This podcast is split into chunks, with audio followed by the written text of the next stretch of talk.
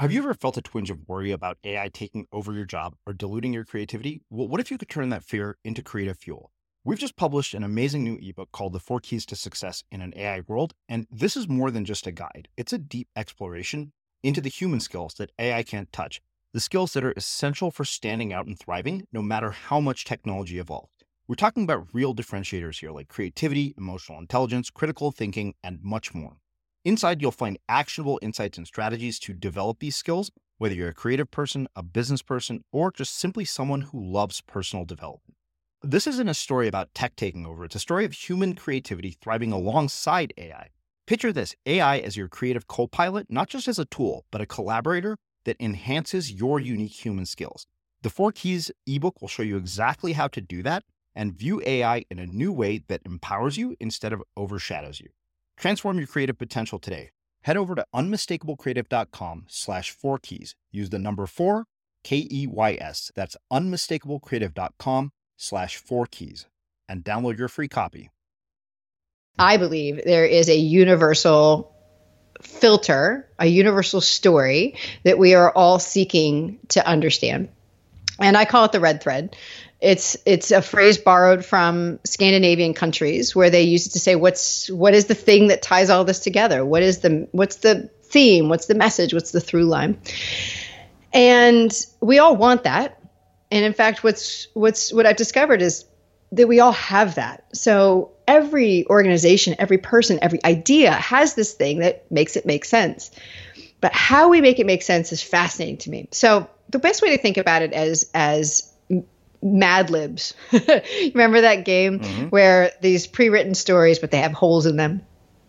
And when we are trying to make sense of a situation, or we're trying to make sense of what someone's asking us to do, or if we're in the position that I was in so often of, how do I tell this story in, cer- in such a way that moves people? The pattern of that story, that's universal. And like a like a pre-written Mad Lib story. But where it becomes unique and where the power is, not only for us to understand what our own red thread is, but as we're trying to explain other things to other people, is that what that leaves us to do is we don't have to figure out the whole story. All we have to do is figure out, how do we fill in the blanks?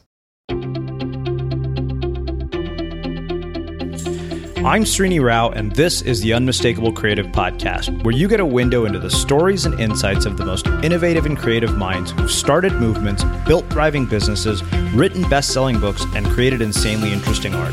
For more, check out our five hundred episode archive at unmistakable creative dot com.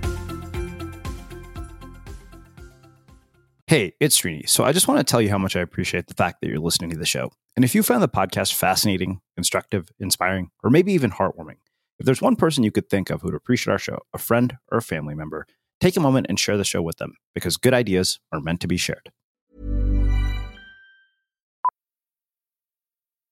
Millions of people have lost weight with personalized plans from Noom, like Evan, who can't stand salads and still lost fifty pounds. Salads generally for most people are the easy button, right? For me, that wasn't an option. I never really was a salad guy. That's just not who I am. But Noom worked for me. Get your personalized plan today at noom dot com. Real Noom user compensated to provide their story. In four weeks, the typical Noom user can expect to lose one to two pounds per week. Individual results may vary. Ever catch yourself eating the same flavorless dinner three days in a row? Dreaming of something better? Well, HelloFresh is your guilt-free dream come true, baby. It's me, Keke Palmer. Let's wake up those taste buds with hot, juicy pecan-crusted chicken or garlic butter shrimp scampi. Mm. Hello? Fresh. Stop dreaming of all the delicious possibilities and dig in at hello fresh dot com. Let's get this dinner party started. A lot can happen in three years, like a chatbot may be your new best friend. But what won't change? Needing health insurance. United Healthcare Tri-Term Medical Plans, underwritten by Golden Rule Insurance Company, offer flexible, budget-friendly coverage that lasts nearly three years in some states. Learn more at U H one dot com. Hey, it's Ryan Reynolds, and I'm here with Keith, co-star of my upcoming film, If, only in theaters May seventeenth. Do you want to tell people the big news? All right, I'll do it. Sign up now and you'll get unlimited for fifteen dollars a month and six months of Paramount Plus Essential Plan on us. Mint Mobile dot com slash switch. Upfront payment of forty-five dollars equivalent to fifteen dollars per month. Unlimited over forty gigabytes per month. Face lower speeds. Videos at four eighty p. Active Mint customers by five thirty-one twenty-four get six months of Paramount Plus Essential Plan. Auto renews after six months. Offer ends May thirty-first, twenty twenty-four. Separate Paramount Plus registration required. Terms and conditions apply if rated P G. There's never been a faster or easier way to start your weight loss journey than with PlushCare. PlushCare accepts most insurance plans and gives you online access to board-certified physicians who can prescribe F D A-approved weight loss medications like Wegovy and Zepbound for those who qualify. Take charge of your health and speak with a board-certified physician about a weight loss plan that's right for you.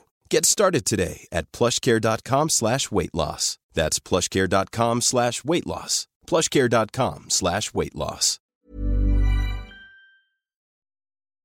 As creators, we're always on the move. Whether it's a live podcast event, a pop-up shop, or a workshop, we're constantly interacting with community, and that's where Tap to Pay on iPhone and Stripe comes in. Imagine this. You're at a live event, a listener loves your merch, or a participant wants to sign up for your course on the spot.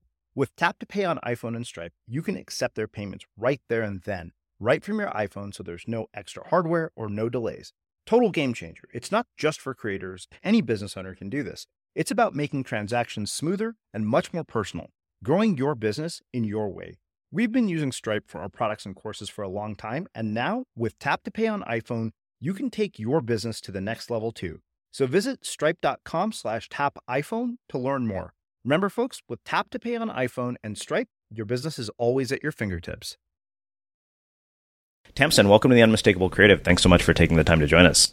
I am so excited to be here. Thanks for having me. Yeah, it is really cool to have you here. You know, I came across your story by way of our uh, mutual friend, Clay Hebert, and then I had the opportunity to connect with you when I was preparing for my TEDx talk and was really kind of blown away by everything that you had done. But before we get into all of that, um, I want to start with a question based on having read your About page, which, by the way, is one of the coolest About pages that I've ever seen. Thank uh, you so much. And so I want to start by asking, what birth order were you and what impact did that end up having on the choices that you've made with your life and your career? I would love to ask you, like, which one do you think I was? Uh, I was the younger sister. Okay. I was, I was number two. Uh-huh. And I, it, I think it had an impact on me in quite a number of ways. My sister's four years older. She's a screenwriter in L A. And the distance between us was just enough for us to almost cross paths. And And it became worse at a certain point because uh, I skipped first grade. I went from kindergarten to second grade, which meant that where once upon a time, I'm sure my parents had this this blissful idea that we would be we'd never be in the same school at the same time. All of a sudden, I'd screwed up that plan. And when she was a senior, I was a freshman, and all all sorts of fun things ensued. Um, mostly, though, I think what that did was, it made it really clear, and I don't know that we fell into this consciously or not, that there were certain things that were her domain and there were certain things that were mine. So she, we were both really interested in the arts, but she was the, she was the dramatist. You know, she was, she was a, I mean, as you can see now, she's a screenwriter, so she stuck with it. Uh, but I was the singer and she was the writer and I was the visual artist. And what was interesting about that is that for much of my life, I figured that that was that was it, that she was the one who was the talented writer. She was the storyteller. She was all of these things because it was the easiest way to avoid conflict in the house, not because we were a very conflict ready house or just happened that way.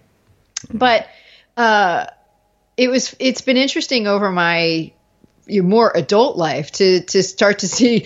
I mean, the funniest discovery I made was to go back and look at my visual art from, from high school and realize it was complete crap. I mean, it was, I mean, I don't, I am really not talented when it comes to visual art. And yet I loved it. I thought it was fantastic. And I went back and read some of my writing from high school. And I was like, oh, that, that was actually pretty good. And you know, what's funny is that these days my sister and I are are fascinated by the fact that she and I do two sides of a very similar thing. And so even though we had this original thing where we split our domains, like, you know, you do this, I do this, and never the twain shall meet, What she and I both do now is figure out how to tell powerful stories in a very short period of time. You know, my domain is business speaking and TED Talks, and hers are is is T V. So she's a T V screenwriter. She's she's worked on a couple features as well. But for for both of us, we're talking about somewhere between twenty minutes for a half an hour show in her case and a TED Talk in mine, to all the way up to ninety minutes to two hours. So a feature length movie for her and a keynote length, you know, an extended keynote keynote talk or workshop for me.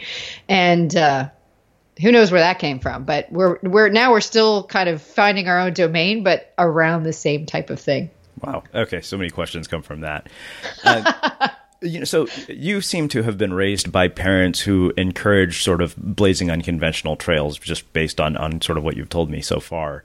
Um, so having that, having had that been the case, I'm curious what you would tell parents who are listening to this show who have young kids, um, who are sort of in this evolutionary and growth phase of their lives. Hmm. Well, you're right that my parents were incredible models for unconventional paths. Uh, a lot of that is because my father was in the Navy, which may not be unconventional in and of itself, but my father is a is is a is a deeply pacifistic man, uh, and he was a submariner, and so he went to Vietnam, but he was in the water off of Vietnam. So it's just always took very interesting ways. But for him, the Navy was his path to go to Stanford, where he went, and where he met my mother, who also went to Stanford. Uh, and she came from a quite a rural area north of Seattle, the Skagit Valley in Washington state. But my mother got a P H D in nineteen seventy-six. So think about that. So she comes from a, a, a rural a rural town, incredibly poor upbringing, goes to Stanford, gets a P H D in anthropology, where, interestingly enough, she was studying what's called the return and reunion phenomenon of Navy families. What happens to the to the relationships when the, in that case at that time, mostly men leave and you've got a woman, the mother, t- taking care of everything, being mom and dad, running the household, making all these decisions. And then all of a sudden dad comes back, dad, like I'm still the dad. And then how does that, how do those roles continue to shift? So Just just her was an, an incredible model from that standpoint. The thing that each of them, though, have still in common, and that they encouraged in both my sister and me, was that there were only the barriers that you thought you saw. Like the, the only barriers that existed were the ones you chose to see. And that was incredible, because there was really nothing that they ever said no to. When we said, well, I want to try this, they said, okay. You, well, I want to try this. Okay. And that even extended to how we went, you know, how, how they helped us think about college. Uh, their, their deal was for us that we could go anywhere, that they would do whatever they needed to from a financial standpoint for us to go anywhere we wanted. So my sister, back to the theme of my sister, my sister goes to Stanford. So now there's three people in my immediate family who go to Stanford. So of course I'm like, I'm totally not going to Stanford. Um, refused to even apply. but, and I ended up at Boston University because I wanted to be, I wanted to be in a city. Um, but what was interesting about that was from there, they said, you, we, you, we can do anything that you want for undergraduate or graduate school. That's completely up to you. And what's interesting about that is that, you know, both my sister and I went on to graduate degrees, and both of them, both for both of us, they continue to be quite exploratory. But it really did come down to this why not kind of perspective that they had, uh, which is interesting because in certain ways my parents are also in certain ways very cautious, but in other ways they're really quite not. And I have to give them credit for that because they just came back from a trip to Laos and the Mekong River. so, um, which they consider a vacation, and I would consider penitence for something, um, not from the location, but the fact that they just really enjoy hard trips like that.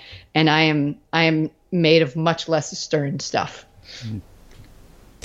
You know, that, that sense that the only obstacles that exist are the ones that you see or the ones that you make up. Um, I am curious how you develop that, because like I can understand that intellectually, uh, but then, you know, I, I wonder at moments if I can, act, you know, why I struggle to apply something like that in my life. You know, it's, it, they were, they were, they are both very questioning folks. So back to your question from before about what would I say to parents, and it's something I try to do with my own children, is they always sought to understand. So they would ask questions. So if, if I didn't do well on something, they would ask questions like, did you do as well as you wanted to? And I would have to answer that question. Did, did you think you were capable of more? Did, is that the best way that you saw to do it? What other way would be appropriate? Have you thought about X? Or and and and it was very much always, we were both encouraged from my recollection to always be thoughtful about how we were thinking. And that has been, I would say, their greatest gift to me, because I mean, it, it, it did various points in my life careen over into neuroticism. I've, I've pulled myself back from that edge, but the, the, the encouragement to always be thoughtful about why you think the way that you do was incredibly helpful from, for revealing assumptions and revealing those blocks and biases and logical loopholes that we're often not conscious of. And my parents were really good about questioning things, and that's what has persisted. And so to, to take that to present day and say, how could somebody else think about how do you overcome the barriers that you think you see, is to pull back and say, how am I defining this barrier? Where did it come from? Where are, what are alternate explanations for this barrier that I see being in place? In other words, what do I, how can I disconfirm what I believe to be true? And that ends up being a mantra that I use quite often for myself, is disconfirm what you believe to be true, because only when you've eliminated all the other things, then then can you say, all right, now I think I'm looking at something fairly and accurately. And that that willingness to be doubtful in being right um, it has has been useful. Do I always succeed at it? Hell no. Um, but You know, there was, you know, one of the one of the one of the pieces of, of advice I would give to younger folks that worked for me, and and back in the days where I was managing people, teams of people, uh, would always was to say act act as if you're wrong, even when you know you're right, um, because that will keep your brain open to the fact that you may not in fact be right. So. I, I think it all comes down to questions, because questions help you reveal assumptions about the truth. So walk me through uh, sort of the trajectory from, you know, this childhood of yours uh, that clearly has been very interesting to how you ended up doing the work that you do today. Like, how did you end up here at this point? What have been the significant inflection points? Oh, Lord. I, you know, the funny... You know, I think actually the work that I do now has been one massive attempt to justify what has an otherwise been a, a fairly circuitous path. I can so, relate. um, yeah, the so I so I, all right. So Navy Navy family, we moved five times before I was five. Uh, that had a lot to do, I think, with. self-sufficiency. Uh, na- anybody that I know that grew up in a military family has an extraordinary sense of independence and self-sufficiency, um, and an ability to figure out how to connect quickly with whatever and wherever you might might be or find yourself at the time. I it was still at the same time, as I've mentioned, a, a very artistic upbringing, and so while I was very much involved in the arts, my opportunity when I was when it was it came time to choose where to go to college and what I wanted to study. It was, it was in the late eighties, early nineties, which was not a great time economically. And you know, in my in my know-it-all teenage years, I was like, I can't believe my sister went to Stanford for a theater degree. And, you know, I was like, I'm going to do something really, really practical. And I am going to get a degree in business because that way I can always be employed. And so that's what I did. I, I was like, I'm going to study business, but I'm going to study marketing because that was, for me, I, I considered it to be the, the most creative option out there. And I also considered it the path through which, if I were employed and I had this sensitivity to creatives, that one of the things that I would often say is that I wanted to be in a position where I could make it easier for other people to do what it is that they love to do. And that that realization came from the fact that, you know, I, I had this choice about whether or not to pursue the arts because I, I sang and I acted.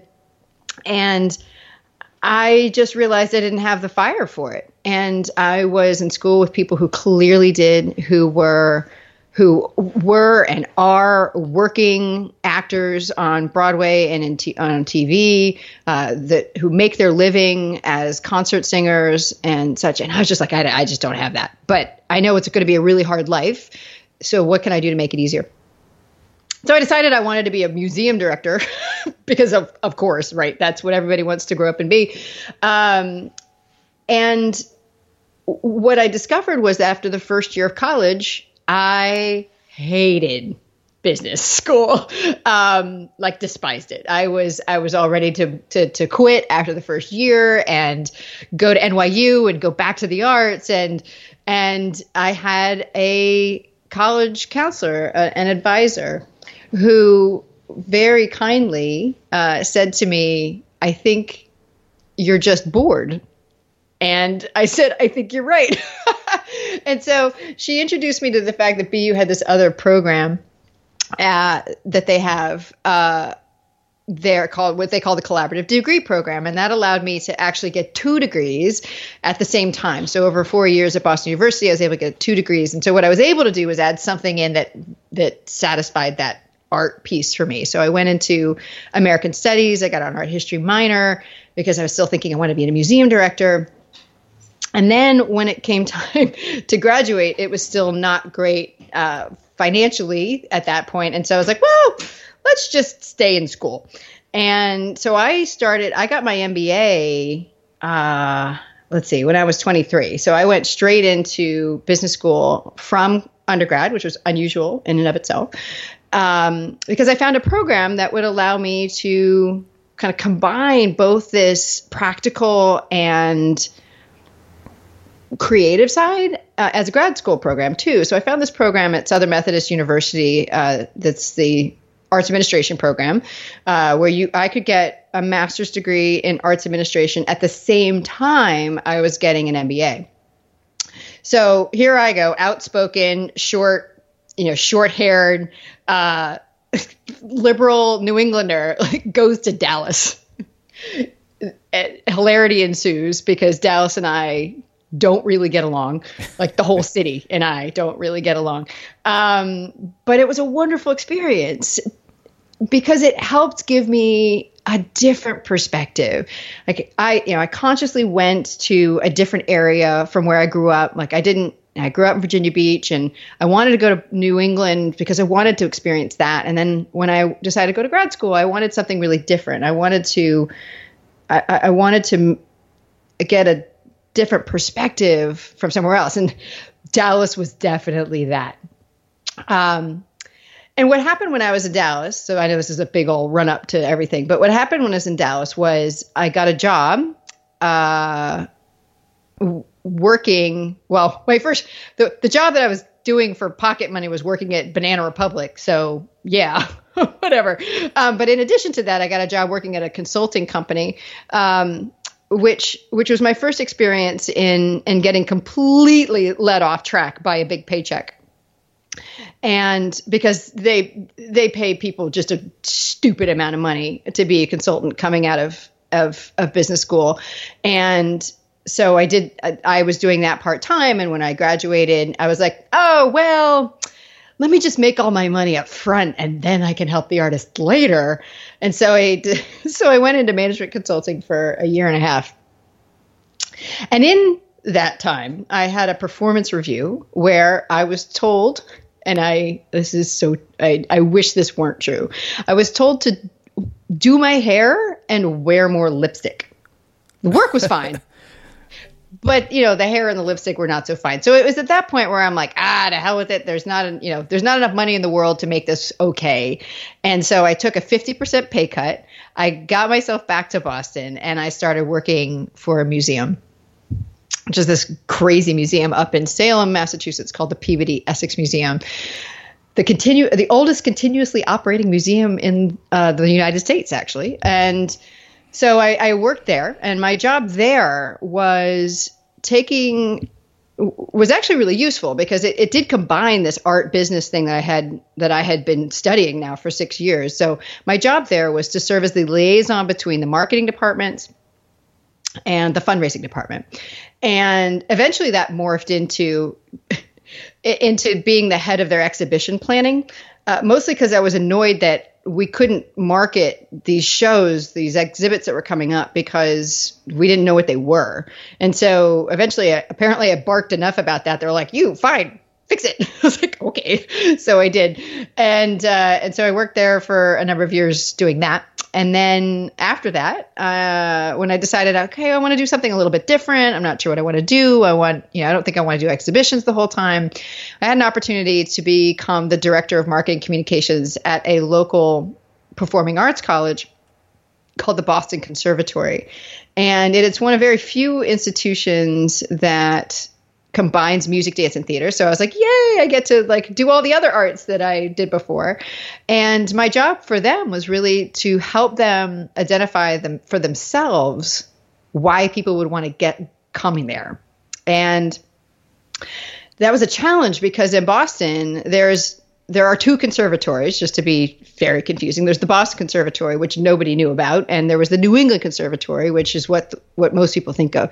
But there's also Berklee College of Music. There's also um, there's also a couple other independent music schools, and then there are all the music departments of all the colleges that are in the in the Boston area, which is some number that exceeds one hundred. And so my goal leaving the Boston Conservatory was, I just want people, when I say I work at the Boston Conservatory, instead of saying the New England Conservatory, to say, oh, which one is that again? Like, that was my goal. Um, so I worked there for four and a half years. It was a great place. And I feel like it was, you know, between that and the Peabody Essex Museum, you know, I could start to see this thread that I now see in all my work, which is I was always trying to figure out, what was the core of that institution, or in the case of the Peabody Essex Museum, the core of what aspects of the collection or a particular show were most powerful, that held the greatest energy, that held the greatest potential for connecting with who those organizations were there to serve. So with the Peabody Essex Museum, it was about figuring out, how do you own the fact that this is a crazy mishmash of a collection, but it's awesome. And and it was a time where this this museum, this regional museum north of Boston, wanted to be, you know, the Museum of Fine Arts. You know, so so think of Boston's equivalent to the, the Metropolitan Museum in New York. They wanted to be that on the North Shore, but, but they never are, because I mean, if you have an association with Salem, Massachusetts, and just about everybody does, you know, like if I say Salem, Massachusetts, is there something that pops into mind? For Salem, most people, witch trials. You got it. It's the witches. So Salem like owns its witches, man. I mean, there are like there's there's there's a statue, a horrible one, by the way, of of um, Samantha from Bewitched. Uh, you know, there's there's like eighteen witch museums. And to confuse it even further, the Peabody Essex Museum has all of the historical trial documents from the Salem witch trials. But you know, there was a time where the museum really wanted to suppress that because they wanted to be the M F A of the North Shore.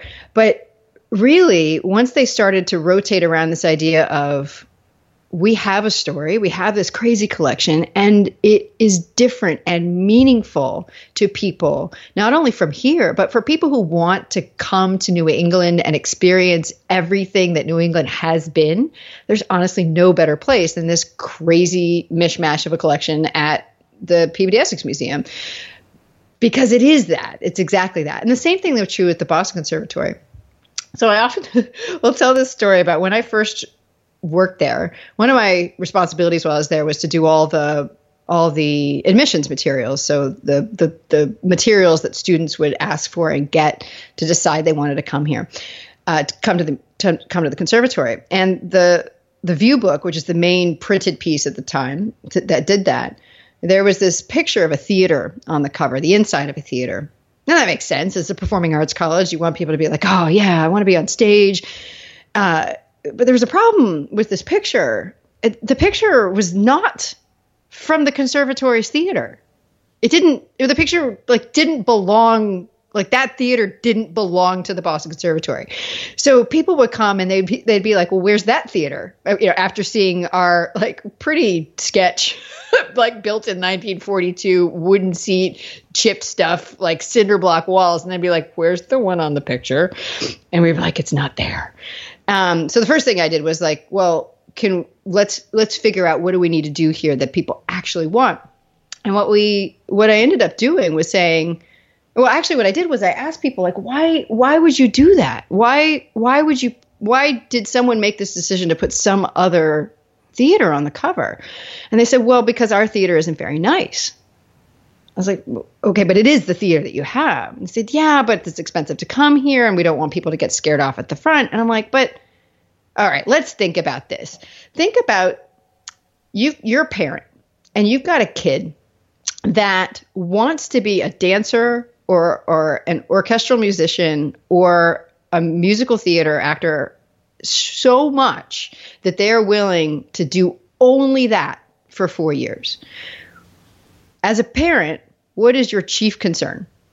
Like, how is this child going to pay the bills, right? Mm-hmm. How do I, like, I've got an option to send this kid to like a, a liberal arts school or a very specialized performing arts college. What's what's my concern? Is this kid going to be able to work?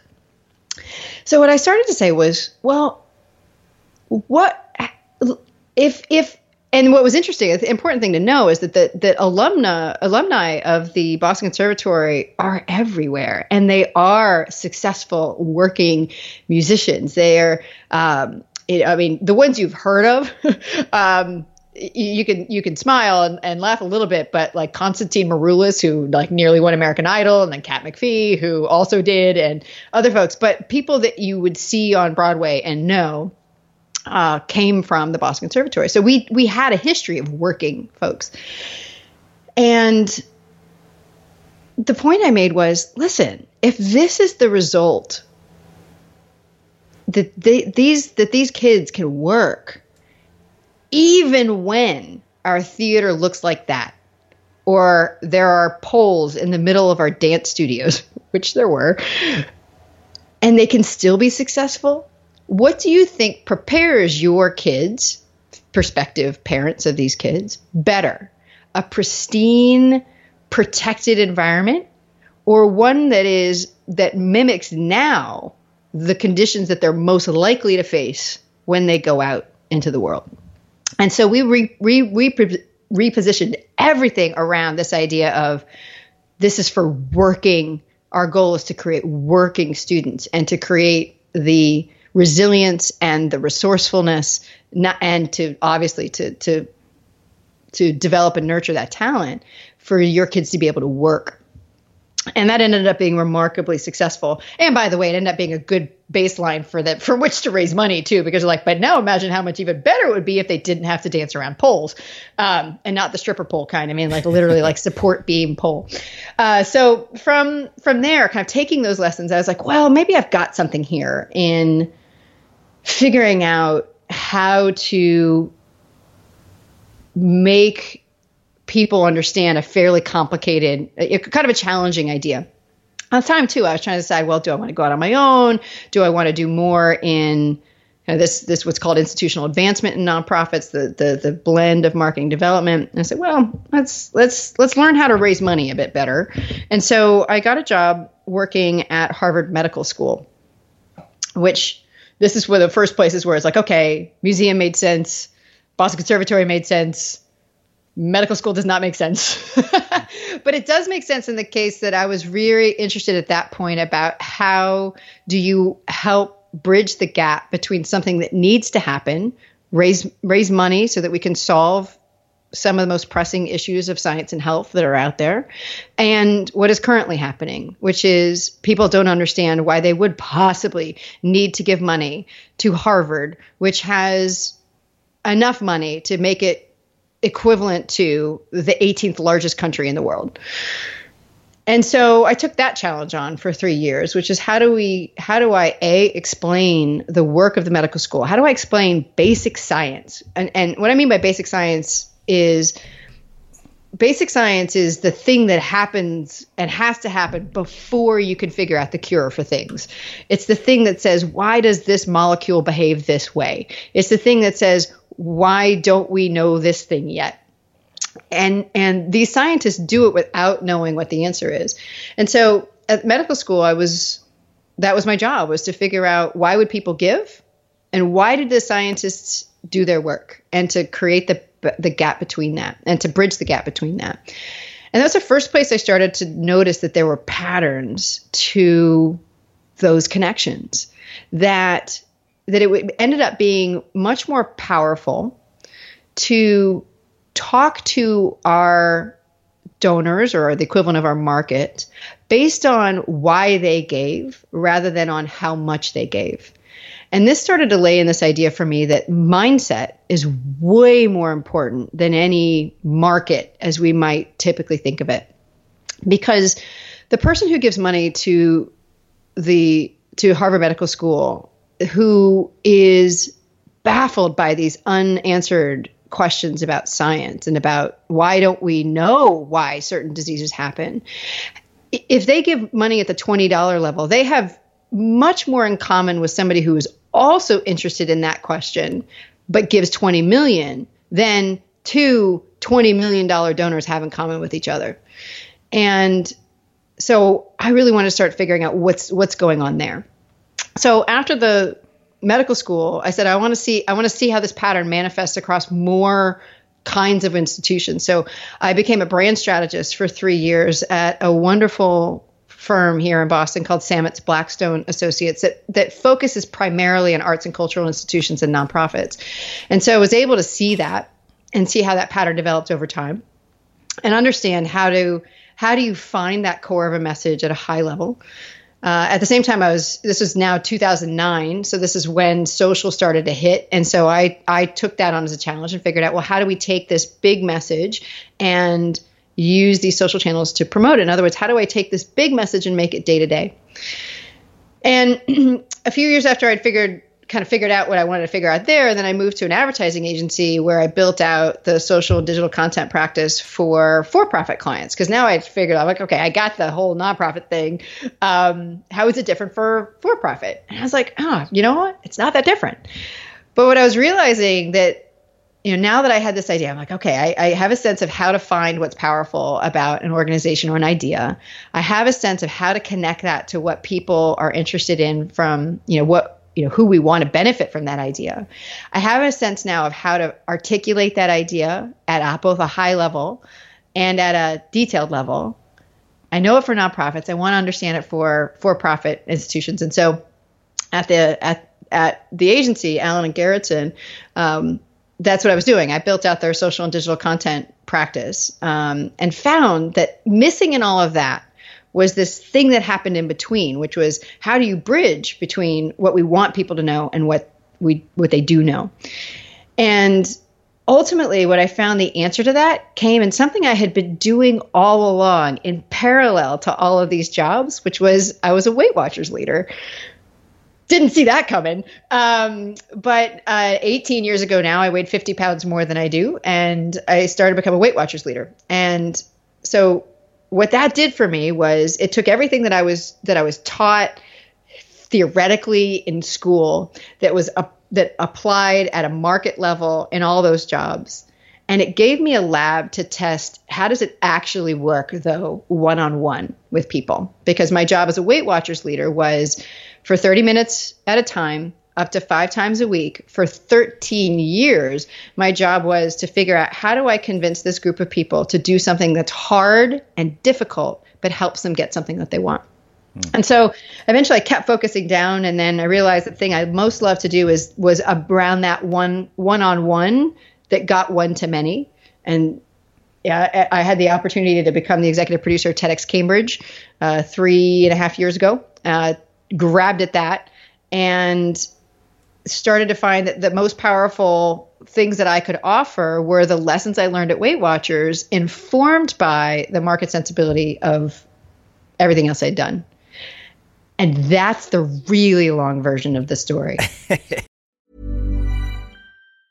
Many of us have those stubborn pounds that seem impossible to lose, no matter how good we eat or how hard we work out. My solution is PlushCare.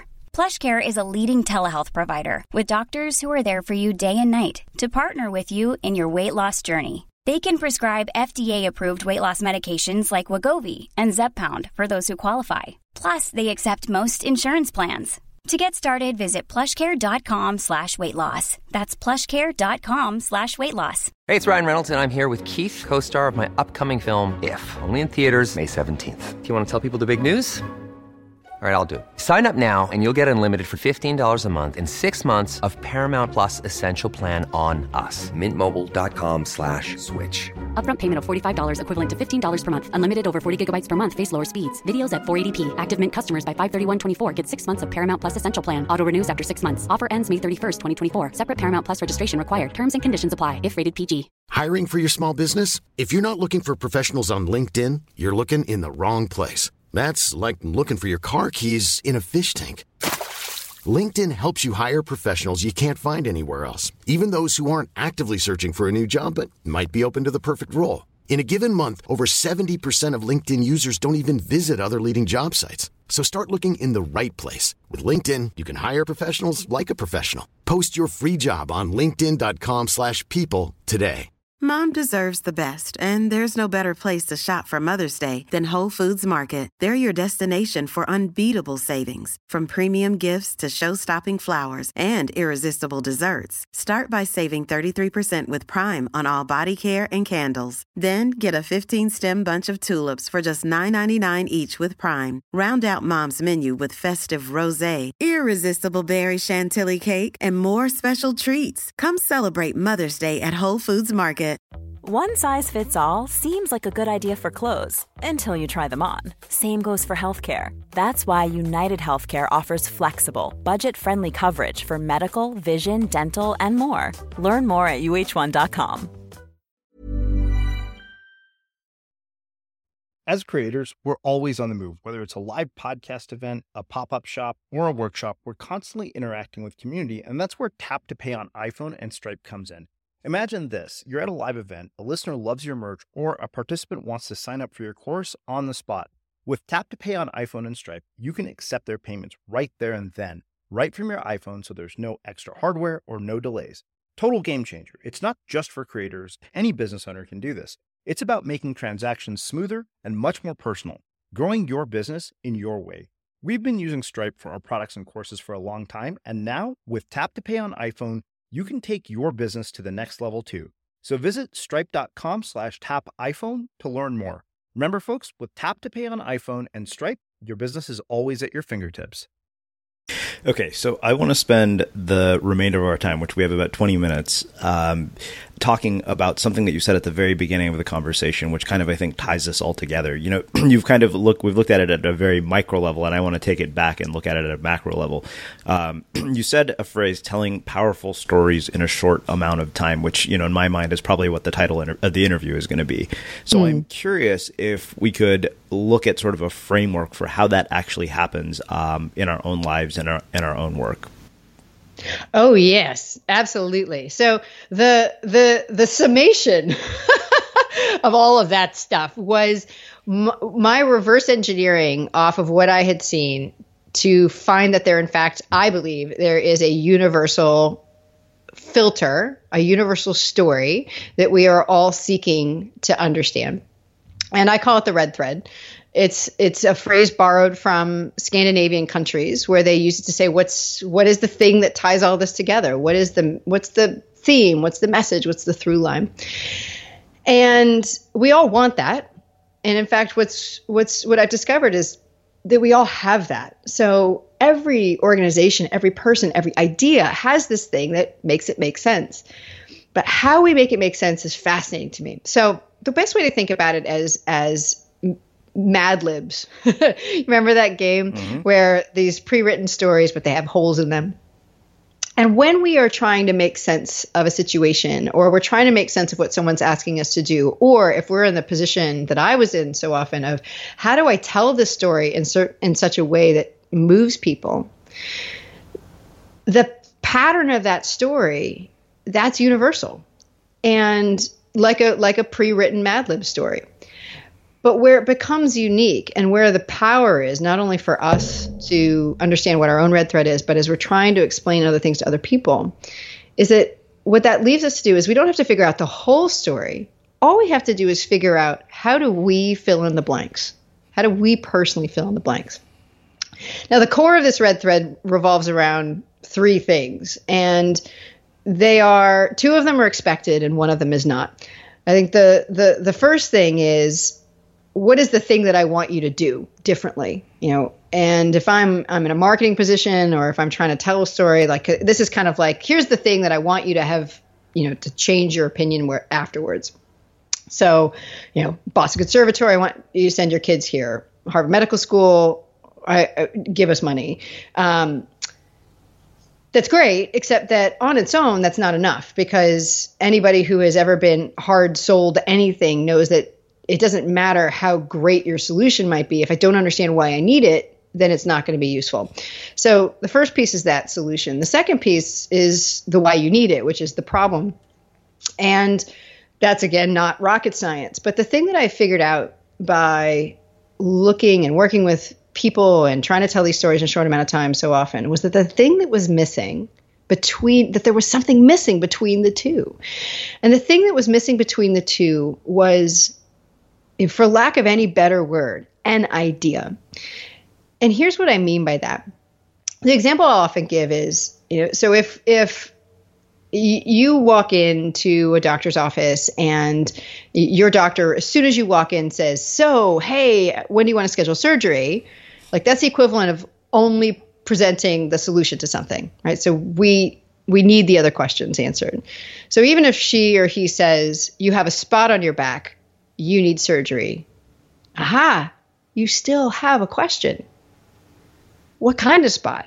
Why is surgery the right answer? And that missing link was the thing I got obsessed with start, starting to figure out. Um, and so this idea is this thing that simultaneously explains why the problem is such a problem and why the solution that you're recommending is a solution that's required.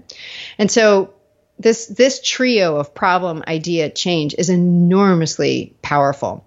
And it sits at the core, if I'm working with people on how to build a talk around that, then there's a couple extra things. You have to identify the goal that the problem is in the way of, and oftentimes you have to describe what the actions are that make the change. But this idea of problem, idea, change, symptom, diagnosis, solution is the core of everything. And so if you're a person, you're like, well, what's my red thread? The way that I suggest people do this is to think to yourself, identify each of those three things. Identify yourself, what what's the, what are the problems that I'm drawn to solve?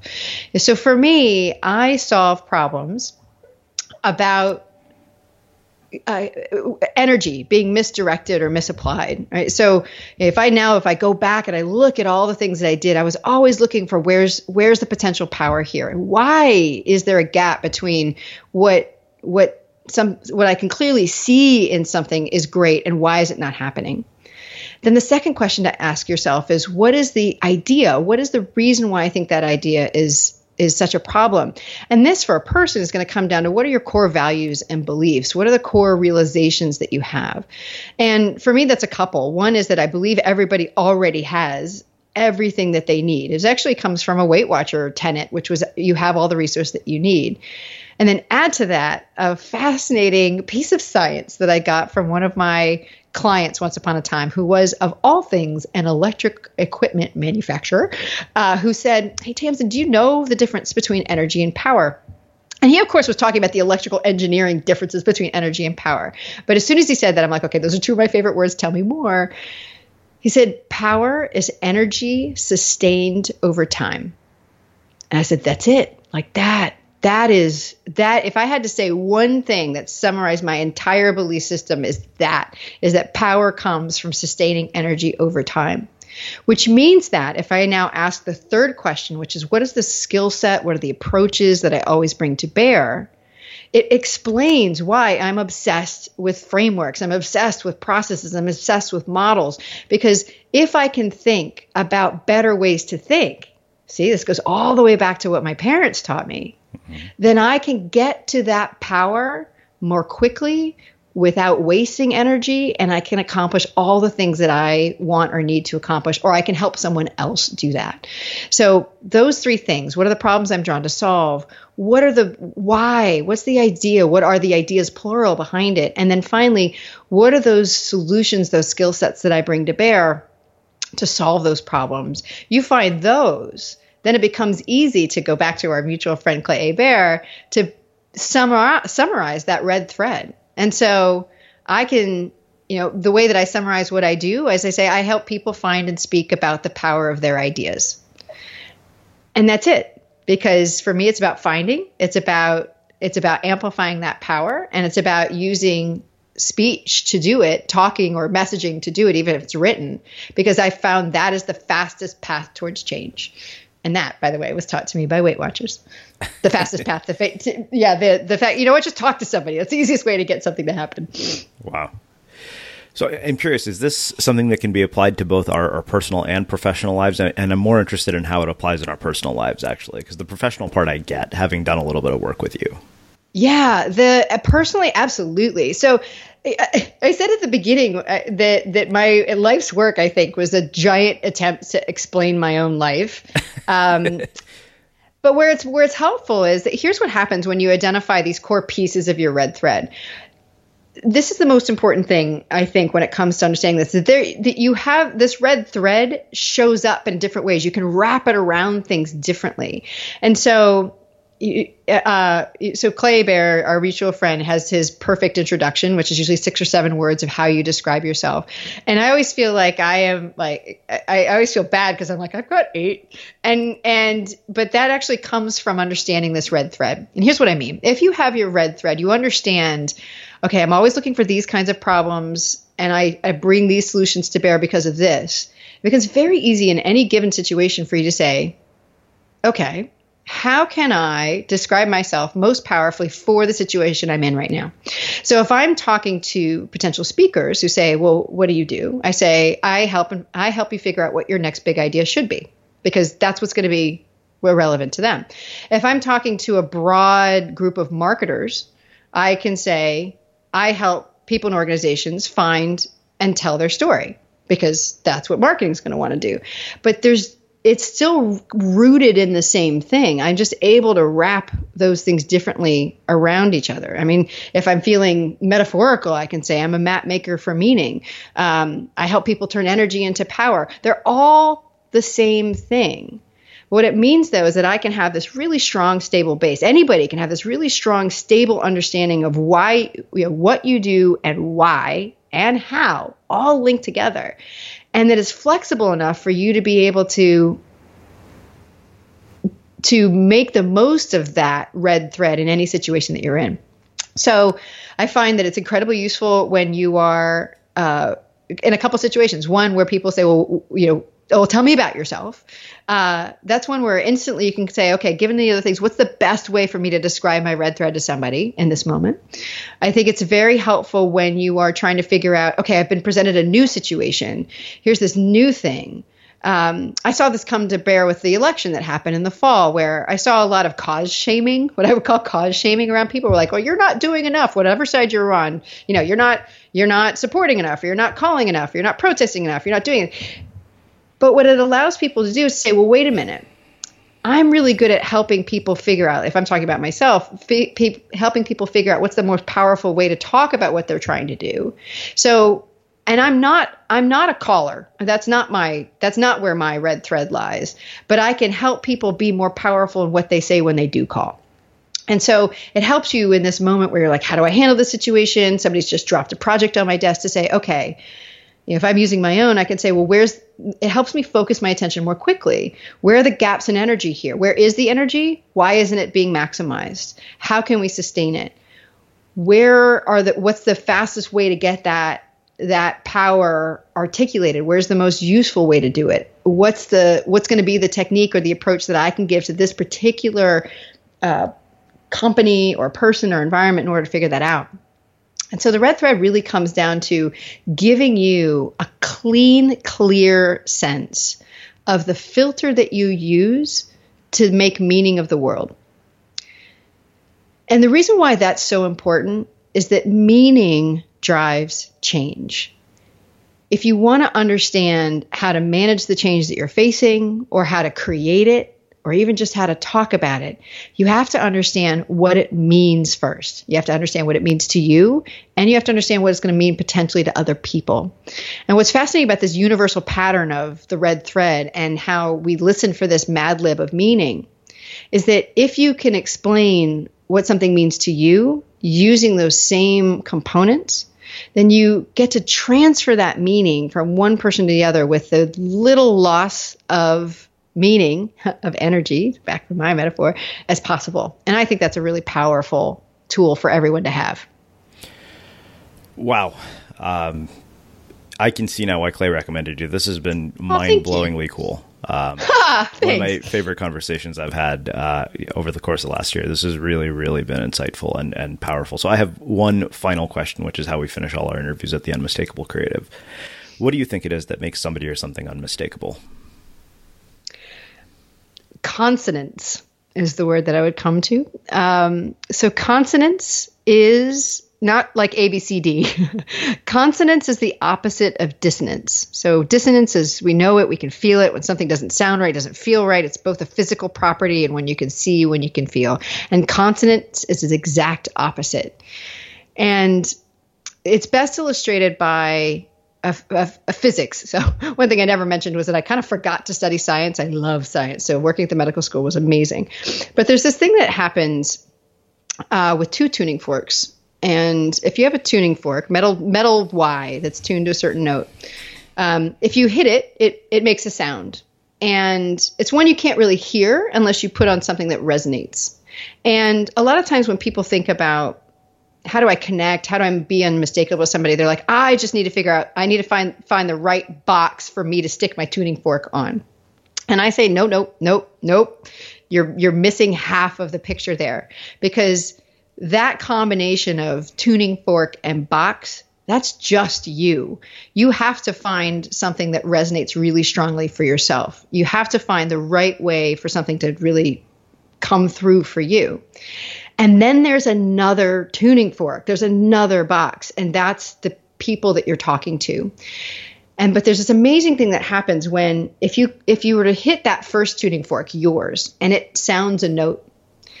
If you and if those two tuning forks are perfectly in tune with each other, and let's say like my tuning fork is tuned to A and your tuning fork is tuned to A. If I hit mine and then stop it, yours rings the same note. It's amazing. Like you can look it up. It's it's sympathetic. Um, it's sympathetic frequency. It's the same thing that makes that thing in your car rattle only when you hit a certain speed, um, which is annoying then. But this idea of consonance, of being perfectly in tune, perfectly in tune with who you are, how you articulate to the world, and having who you are and what you say also be tuned to the people that you're talking to. When you see that, that's unmistakable. And the best way to get there quickly is to understand that red thread, because it is who you are. It is how you make meaning of the world. And because it also follows the pattern of how other make people make meaning, it's the fastest, easiest way for you to get what your note over to them. So consonance is what makes people unmistakable. Well, that has to be one of my favorite answers I've ever heard to that question, and I think it makes for a fitting end to our conversation. Um, where can people learn more about you? It's all at Tamsen Webster dot com. I am I'm the only one, so it's easy. Awesome. And for everybody listening, we will wrap the show with that. Thank you for listening to this episode of the Unmistakable Creative Podcast. While you were listening, were there any moments you found fascinating, inspiring, instructive, maybe even heartwarming? Can you think of anyone, a friend or a family member who would appreciate this moment? If so, take a second and share today's episode with that one person, because good ideas and messages are meant to be shared. Small details are big surfaces. Tight corners are odd shapes. Flat, rounded, textured, or tall. Whatever your next project, there's a spray paint pattern that's just right. Because Rust-Oleum's new Custom Spray five in one gives you control with five different spray patterns. So you can tackle nooks, crannies, edges, and curves without worrying about drips, runs, uneven coverage, or anything else. Custom Spray five in one. Only from Rust-Oleum. Ever catch yourself eating the same flavorless dinner three days in a row? Dreaming of something better? Well, HelloFresh is your guilt-free dream come true, baby. It's me, Keke Palmer. Let's wake up those taste buds with hot, juicy pecan-crusted chicken or garlic butter shrimp scampi. Mm. Hello Fresh. Stop dreaming of all the delicious possibilities and dig in at HelloFresh dot com. Let's get this dinner party started. Mom deserves the best, and there's no better place to shop for Mother's Day than Whole Foods Market. They're your destination for unbeatable savings, from premium gifts to show-stopping flowers and irresistible desserts. Start by saving thirty-three percent with Prime on all body care and candles. Then get a fifteen-stem bunch of tulips for just nine ninety-nine each with Prime. Round out Mom's menu with festive rosé, irresistible berry chantilly cake, and more special treats. Come celebrate Mother's Day at Whole Foods Market. Planning for your next trip? Elevate your travel style with Quince. Quince has all the jet-setting essentials you'll want for your next getaway, like European linen, premium luggage options, buttery soft Italian leather bags, and so much more. And is all priced at fifty to eighty percent less than similar brands. Plus, Quince only works with factories that use safe and ethical manufacturing practices. Pack your bags with high-quality essentials you'll be wearing for vacations to come with Quince. Go to quince dot com slash pack for free shipping and three sixty-five day returns. Imagine the softest sheets you've ever felt. Now imagine them getting even softer over time. That's what you'll feel with Bowl and Branch's organic cotton sheets. In a recent customer survey, ninety-six percent replied that Bowl and Branch sheets get softer with every wash. Start getting your best night's sleep in these sheets that get softer and softer for years to come. Try their sheets with a thirty night guarantee. Plus, get fifteen percent off your first order at bowl and branch dot com. Code BUTTERY. Exclusions apply. See site for details. When you make decisions for your company, you look for the no-brainers. And if you have a lot of mailing to do, Stamps dot com is the ultimate no-brainer. It streamlines your processes to make your business more efficient, which makes you less busy. Mail checks, invoices, legal documents, and everything you need to keep your business running with Stamps dot com. Seamlessly connect with every major marketplace and shopping cart. Schedule package pickups and see your cheapest and fastest shipping options from different carriers. With rates up to eighty-nine percent off U S P S and U P S rates. And with the Stamps dot com mobile app, you can take care of mailing and shipping wherever you are. Make the same no-brainer decision as over one million other businesses with Stamps dot com. Sign up with code PROGRAM for a four week trial, plus free postage and a free digital scale. No long-term commitments or contracts. That's stamps dot com. Code program. Have you ever felt a twinge of worry about A I taking over your job or diluting your creativity? Well, what if you could turn that fear into creative fuel? We've just published an amazing new ebook called The Four Keys to Success in an A I World, and this is more than just a guide. It's a deep exploration into the human skills that A I can't touch, the skills that are essential for standing out and thriving, no matter how much technology evolves. We're talking about real differentiators here, like creativity, emotional intelligence, critical thinking, and much more. Inside, you'll find actionable insights and strategies to develop these skills, whether you're a creative person, a business person, or just simply someone who loves personal development. This isn't a story about tech taking over. It's a story of human creativity thriving alongside A I. Picture this, A I as your creative co-pilot, not just as a tool, but a collaborator that enhances your unique human skills. The Four Keys ebook will show you exactly how to do that and view A I in a new way that empowers you instead of overshadows you. Transform your creative potential today. Head over to unmistakablecreative.com slash four keys. Use the number four, K E Y S. That's unmistakablecreative.com slash four keys and download your free copy.